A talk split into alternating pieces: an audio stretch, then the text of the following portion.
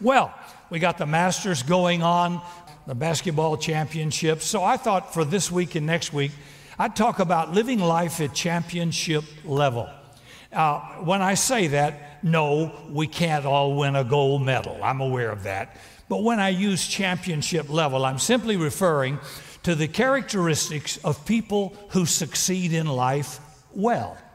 There are certain things they do consistently whether it's spiritual or secular. And we can emulate those characteristics to live our best life or to live life at championship level. So here's what Paul says to Timothy. This is in 2 Timothy chapter 2 verse 5. It says follow the Lord's rule for doing work just as an athlete either follows the rules or is disqualified and wins no prize. Everybody in this room, or those watching or listening online, want to succeed. But what makes a champion or a winner? Uh, how do you get from where you are to where you want to be? What makes a team a championship team? What makes a salesman, a surgeon, a lawyer, a school teacher, a mechanic, a businessman, a soldier, you know, go, go from being average to becoming the best himself or herself in their field? What makes a man like Joseph, who endured the rejection and hatred of his own family and endured the change of slavery in Egypt and the false accusation of a lust driven woman that put him in jail, although he was completely innocent? What caused him to rise from the depths of absolute despair to the pinnacle of incredible accomplishment as the prime minister of Egypt in one day? You know, one day can change your whole life. One day one email, one phone call, one contact can change the direction of your life. What are the characteristics of a champion like Moses? He was a murderer in Egypt. He went to the backside of the wilderness for 40 years, where he was a forgotten shepherd. Then, in a matter of days, became the God appointed leader of millions of people and the author of the first five books of the Bible, the Pentateuch.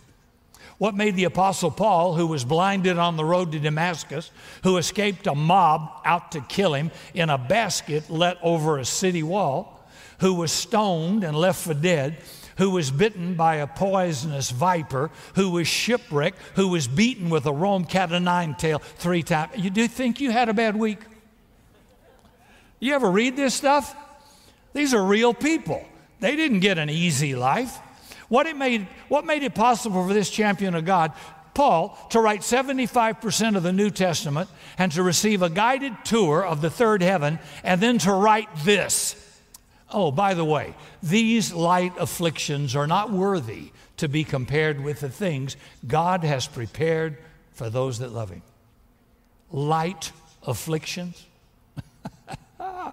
so, what are the characteristics of champions in the Bible? Champions in life. What did they do, and what can we learn from them to reach our full potential to live our best life? Remember that winning is a choice. You were not born to win, you must choose to win. Throughout Scripture, God says, choose life or death, blessing or cursing. You're born to choose, my friend. So let's look at seven characteristics this morning of champions, people who do life well. Number one, now this is for us as Christians. The most important step in any champion's life is choosing Jesus Christ as Lord and Savior. Why, Rick? Because the Bible says, What shall it profit a man if he gain the whole world and then lose his soul? Jesus told a religious leader, Marvel not that I say unto you, you must be born again. No option. You must be born again.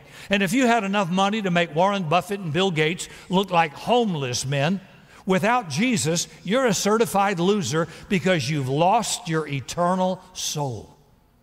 I don't know how anybody thinks that's a good deal. See, life on earth is temporary. The Bible describes it as a vapor, just a puff of smoke that quickly vanishes away. It's so short, and then you're gone. But the question is gone to where? Gone to eternity. After your last breath has been breathed, you step into a world that never ends. See, there was a day when you were not, but there will never be a day you will not be.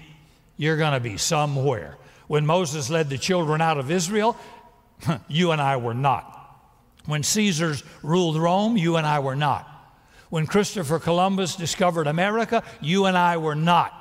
When the founding fathers penned the Constitution of the United States, you and I were not.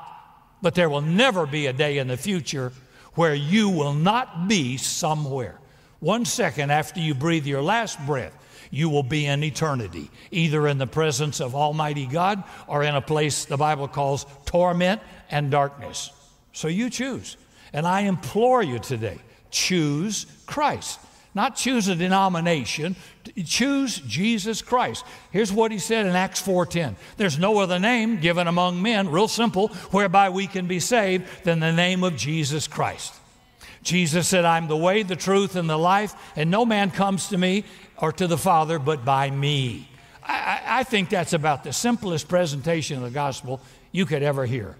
There's no other name. I don't know what Peter's going to do any good on my dash or any other statue of anybody. There's just one name that is the key to eternity. It's Jesus. That's it. It's not hard. You don't have to be a theologian. You don't have to have a college degree. You don't even have to have a GED. You just have to have half a brain to know, he said, the salvation, eternal life, it's just in me.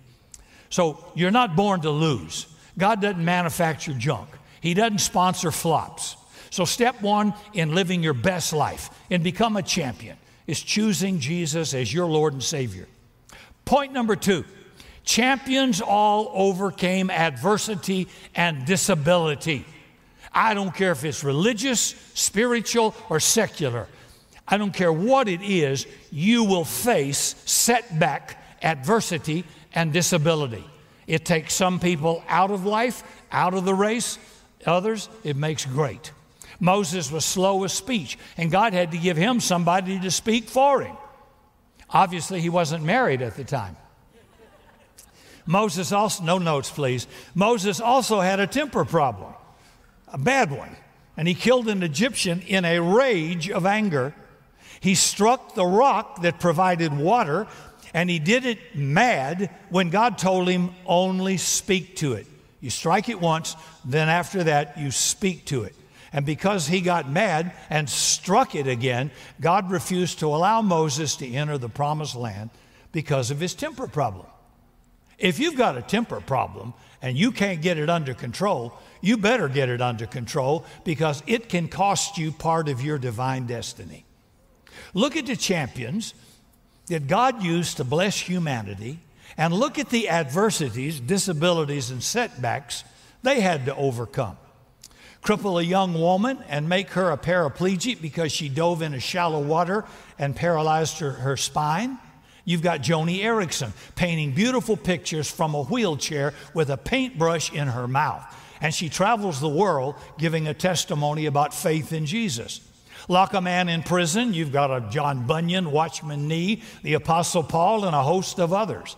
Bury a man in the snow of Valley Forge, You've got George Washington. Strike him down with polio, strap him in a wheelchair. You've got President Franklin D. Roosevelt, who on the day after the Japanese attacked Pearl Harbor lifted America from the grip of fear by saying, We have nothing to fear but fear itself. Definite genius musical composer, you got a guy named Beethoven. Have a girl born blind and deaf. Talk about a problem and you've got Helen Keller, who graduated from the university with honors. And we had trouble getting our kids to do homework. Have them born black in a nation filled with racial discrimination. And you've got Booker T. Washington, you've got uh, George Washington Carver, Martin Luther King Jr., and a host of others. Call him a slow learner, mentally disabled, uneducatable. And you've got Albert Einstein having born of parents who survived Nazi concentration camps, but paralyzed him from the waist down when he's four.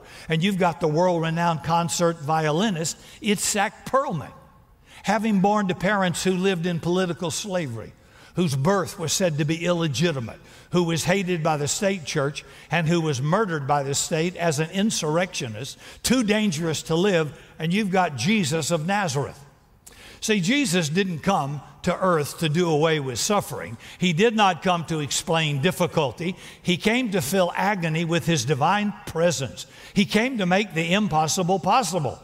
He came to be a burden bearer. He came to be a waymaker. He came to prove that nothing was impossible to those that believe. He came to say that regardless of your adversity, regardless of your disappointment, your setback, regardless of your birth, regardless of what race you're born into, you can still live your best life. The choice is yours. I give you the power, use my name.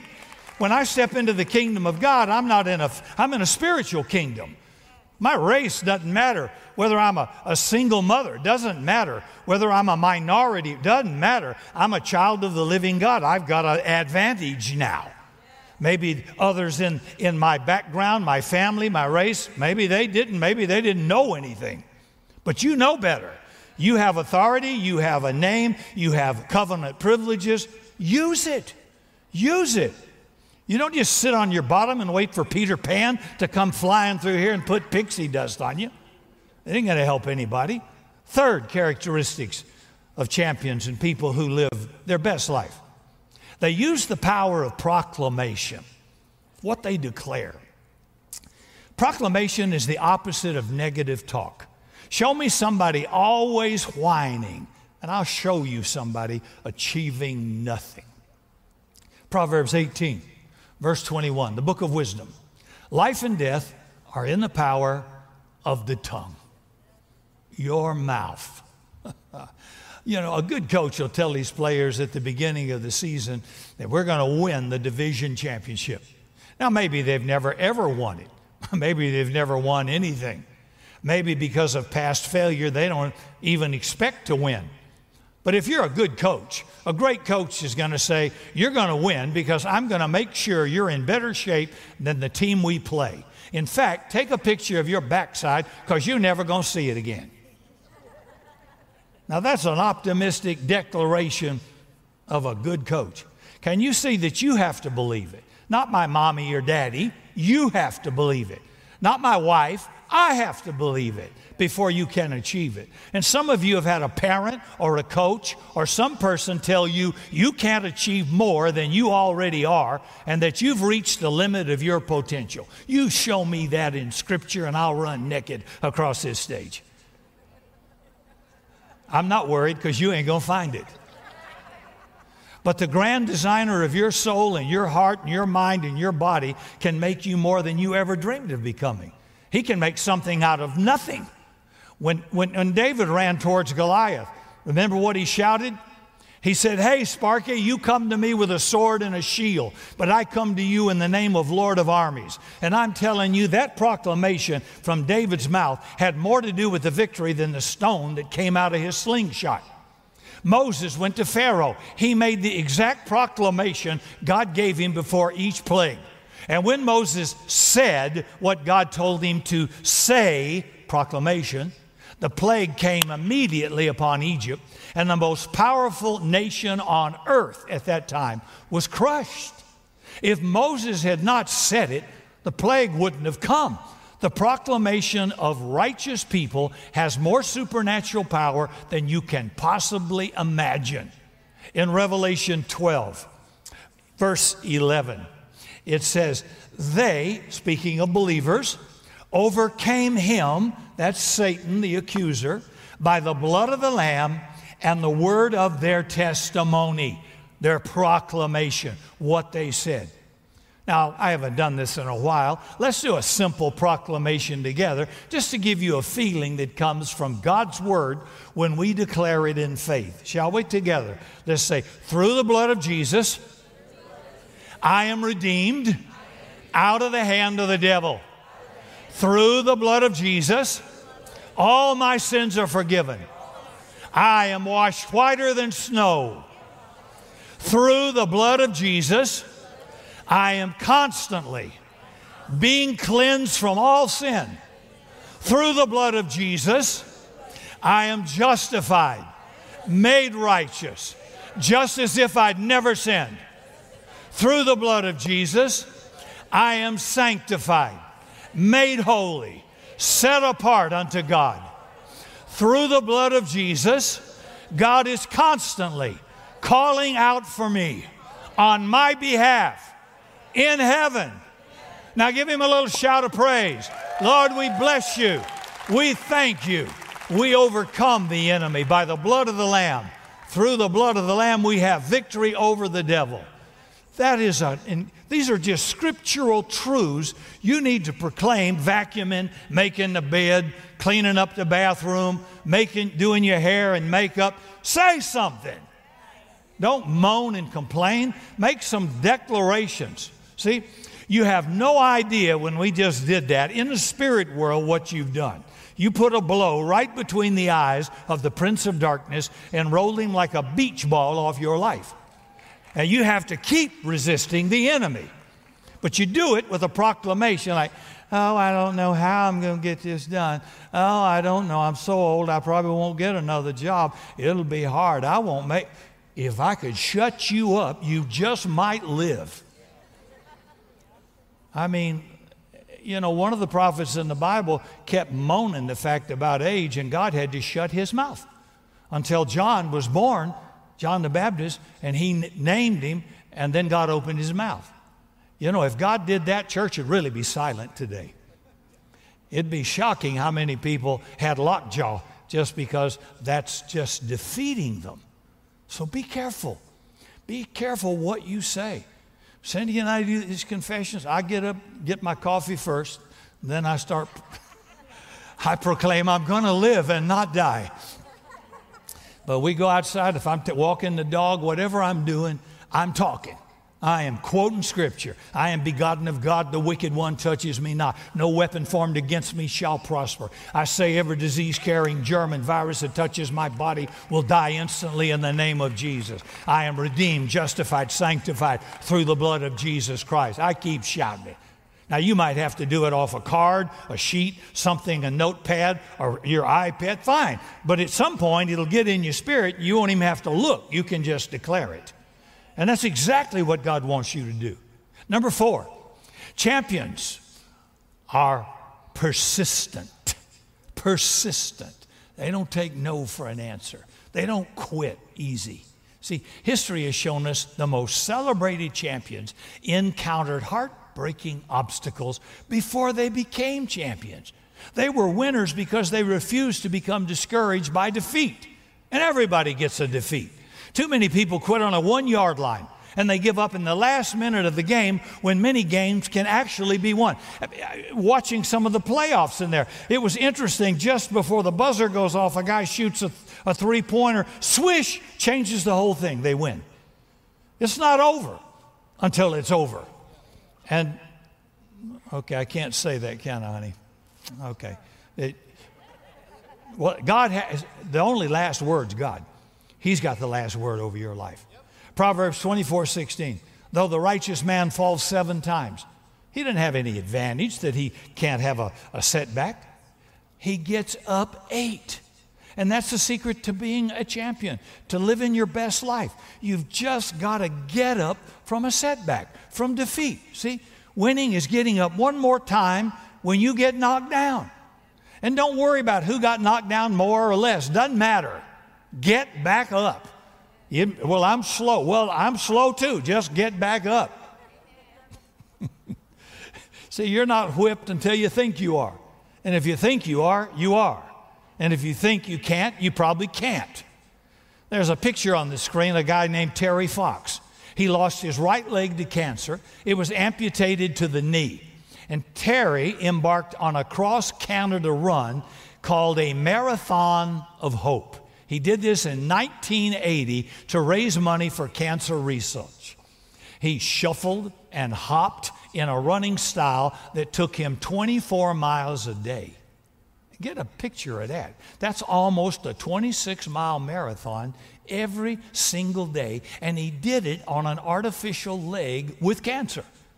Terry Fox managed to run for 143 days covered more than 3,339 miles from starting point in St. John's, Newfoundland to Thunder Bay, where he had to abandon his run because doctors found cancer had now spread into his lungs. Terry died a few months later, but his persistence left a legacy. So, around Europe, even to this day, annual Terry Fox runs are held in Canada and other parts of the world. And to date, they've raised over $350 million for cancer research. When Terry was asked how he pushed himself to continue over 3,000 miles on an artificial leg and with cancer in his lungs, he said, and I quote, I just kept running to the next telephone pole. And when I got so tired I thought I'd fall down, I looked at the next telephone pole and I ran to that pole. It's always too soon to quit. You got to get back up. Watch this brief video of a runner falling.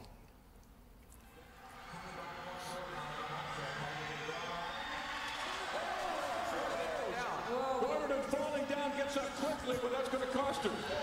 Lucky she wasn't injured. Her teammate just went to the front, though, so they may be able to recover from that. And Dorniden is flying down the backstretch. She is catching up. She is going to catch Fawn Dorr, and she may catch the leader. Wow. Well, she's got fun. This is a gutsy effort by Dorniden. Can she pull it off? She's moved into third. Dorniden coming down the stretch from the outside. Dorniden coming on strong. Dorniden all the way. Dorniden. She did it. Wow, unbelievable. That is amazing. See, it's not over till it's over. You get back up. I don't care if it's embarrassing. I don't care if you if you really screwed up and made a terrible choice or a mistake, whatever it may be. The only thing that can just take you out is to quit. You got to get back up. If you're going to stay married, if you're going to have kids, if you're going to deal with life, a career, job, unknown health issues, you've got to be resilient to get back up. I don't know anybody from the top to the bottom that doesn't face adversity and bad setbacks. Nobody. But you just didn't see them when they had to get back up. You probably saw them at the finish line. Now get up. You're not whipped until you are. How many of you use WD 40? Got it in your ca- cabinet or garage? Come on, WD 40.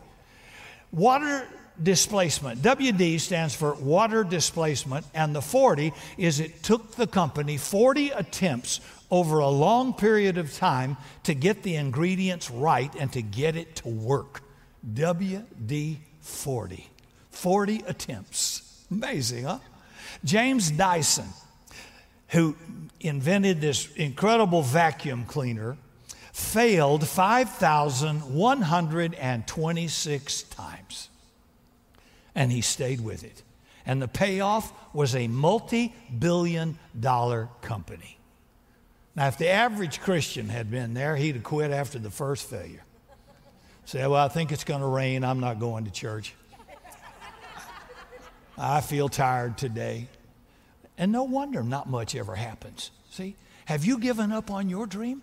Difficulties or opportunities to better things, to improvement. They're stepping stones to victory. When one door closes, God always opens another door, and no man can shut that door.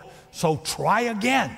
Get up. Try again. Nothing is impossible to those that believe, Jesus said. So lift your head, square your shoulders. You can do it because defeat is not in our Christian pedigree. Fifth, characteristics of people who live their best life of champions. They recognize the power of partnership, teamwork. Jesus started his ministry with 12 disciples. They were partners in his ministry. Now, if you're on a team, you call the other people teammates. If you're a business, you call them stockholders or staff. If you have a church ministry, you can call them covenant partners who support you. The outreach of Summit Christian Center is determined by the faithfulness and loyal support of our members, partners, who give faithfully every week as God directs them. And our promise is to preach God's word faithfully and fearlessly every time we stand. And together, we're preaching good news of Jesus Christ to our city, state, and regions of the world. And I want to thank every one of our members for making this possible. Thousands of people will be in heaven because of your faithfulness every single week in your sacrifice. This postcard came from Sydney, Australia this past week on my desk. It says, Dear Rick, thanks for your word uh, today on Hillsong Online. I, I preached to their Hillsong channel, and they're not allowed to assemble. And so every church in Australia and around the world that's Hillsong was watching online as I spoke. But she said this, is what caught my attention. She said, On Easter morning, 1997, you preached in Hillsong, Sydney, Australia. It was my first time that I ever attended. I'd never even heard of Hillsong before I came. And I came forward that morning, and I've been a faithful member of Hillsong for 24 years. May God bless you. Thank you for your faithfulness forever, Utsi Sutter. I thought, there's one. And that's part of you as we preach in different nations of the world.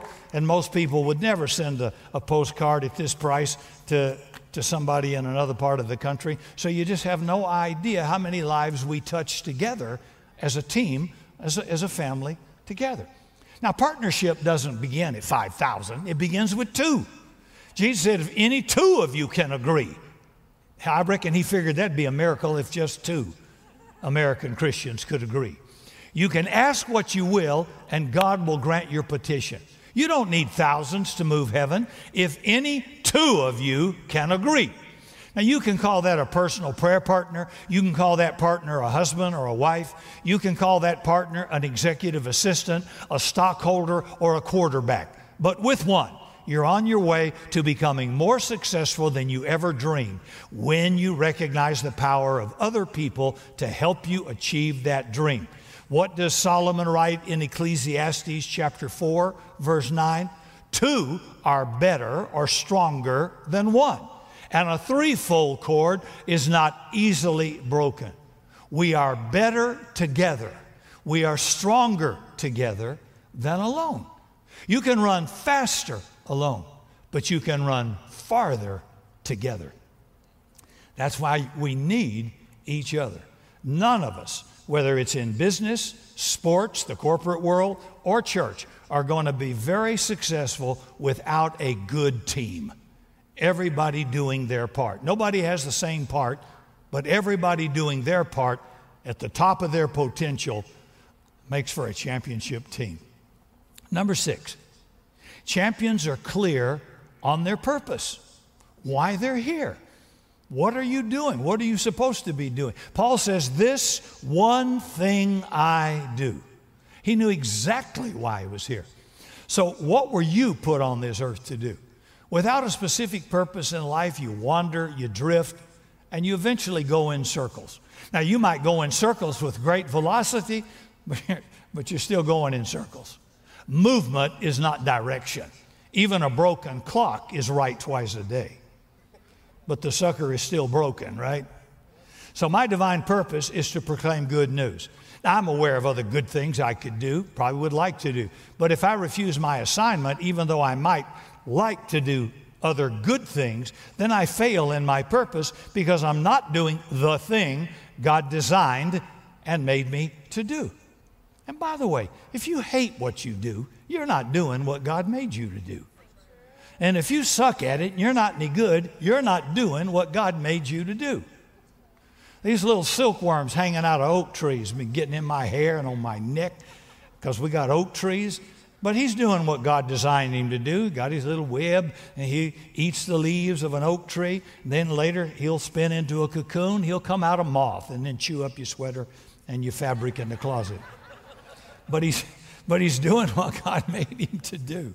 That's all I'm saying. I'm, don't compare your purpose to somebody else's. We're not the same, not supposed to be. So we're all different. God loves diversity. But I mean, God put you here for a divine purpose. He allows us to do a lot of things occasionally, but there's one thing that I am called to do that I better not vacillate on. See, God put us here for a divine purpose. What is it? See, when you find it, your life explodes with joy. You keep your eye on the prize and you move straight forward every day of your life. I don't have to say, wonder what I'm going to do today. I've got a purpose. I'm fixed. I know. If I have spare time and I can do something else that I would enjoy, it's perfectly permissible but I can't engage in other things that would take me away from my main purpose. And that's when life starts to become significant because you are pursuing your divine purpose. And last, number seven, champions, people who live life to the full potential, take 100% responsibility for their lives. They take 100% responsibility for their lives. Here's what he says in Romans 14, verse 12 We must all give account of the deeds done in our body, whether good or bad. Every one of us will give an account for our own life before God. You will not answer for your parents, your pastor, your teacher, or the president. You're going to answer for you. You have to take 100 responsibility for your life. I think the greatest myth perpetrated in our culture is that we are entitled to a great life. The idea that somebody else, but not me, is responsible to make me happy. But this world owes you nothing. It was here before you ever got here. There is only one person responsible for the quality of your life, and that's you. And that's me. Simple. If you want, and see, Americans don't want to hear that. No. I want no fault divorce. Well, it's somebody's fault. I want no fault insurance. Well, it's somebody's fault. You drove drunk, ran a red light, and hit me. What you mean, no fault? That's the way we want to live. So if you want to become uh, your best life, if you want to reach your full potential, if you want to be a champion in life, then you got to take 100% responsibility for everything in your life your health, your level of achievement, the quality of your relationships, the quality of your marriage, your physical fitness, your income, your debts, your feelings, everything. Most Americans have been conditioned to want to blame somebody else for the part of my life I don't like. We blame our parents, we blame our boss, we blame our friends, we blame our spouse, we blame our coworkers, we blame the weather, the economy, we blame lack of money. There are just two kinds of people in this room and watching online those who make good and those who make excuses. Excuses are the crutches of the uncommitted. Always. George Washington Carver said 99% of all failure comes from people who have a habit of making excuses. And if you make excuses, you'll never make anything. Everything you experience today is a result of your choices made in the past and mine. You'll be tomorrow what you decide to be today. See, the fact is, you can't continue the same behavior and get a different result. Right? You're going to have to put something new into this formula. You got to stop whining, sucking your thumb, crying, and take responsibility for where you are. Now, why should you stop whining? You aren't going to like this because nobody cares. People have their own problems. They may give you, oh man, I'm so sorry to hear that, but they don't care because they're going home to their problems. You need to hear that. Nobody wants to hear me get up here and talk about my problems. No, you want to tell me your problem. I understand that. So it doesn't offend me. Let me put it another way. You're the one who ate all the junk food that made you bigger than you should be. You did it. You're the one who took the job you have. You're the one who gave your credit card to the store clerk to make all those purchases online or wherever. You're the one who chose to violate the laws of God. You're the one who chose to abandon your dream. You're the one who said, I don't care what you say, I'm going to. You're the one who dropped out of school.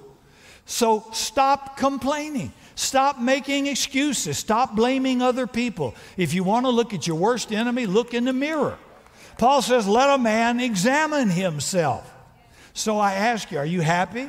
Do you get up in the morning and say, Good morning, God? Or Good God, it's morning? Are you achieving what you want? Is there balance in your life? Are your grades satisfactory in school? Are you healthy? Are you physically fit? Are you getting better? That's a good one. Are you getting better in life? If not, something needs to change in your life. And you, sweetheart, are the only one who can make it happen. But you have to believe it before you can achieve it because winning is a choice. For more information on Summit Christian Center, visit summitsa.com.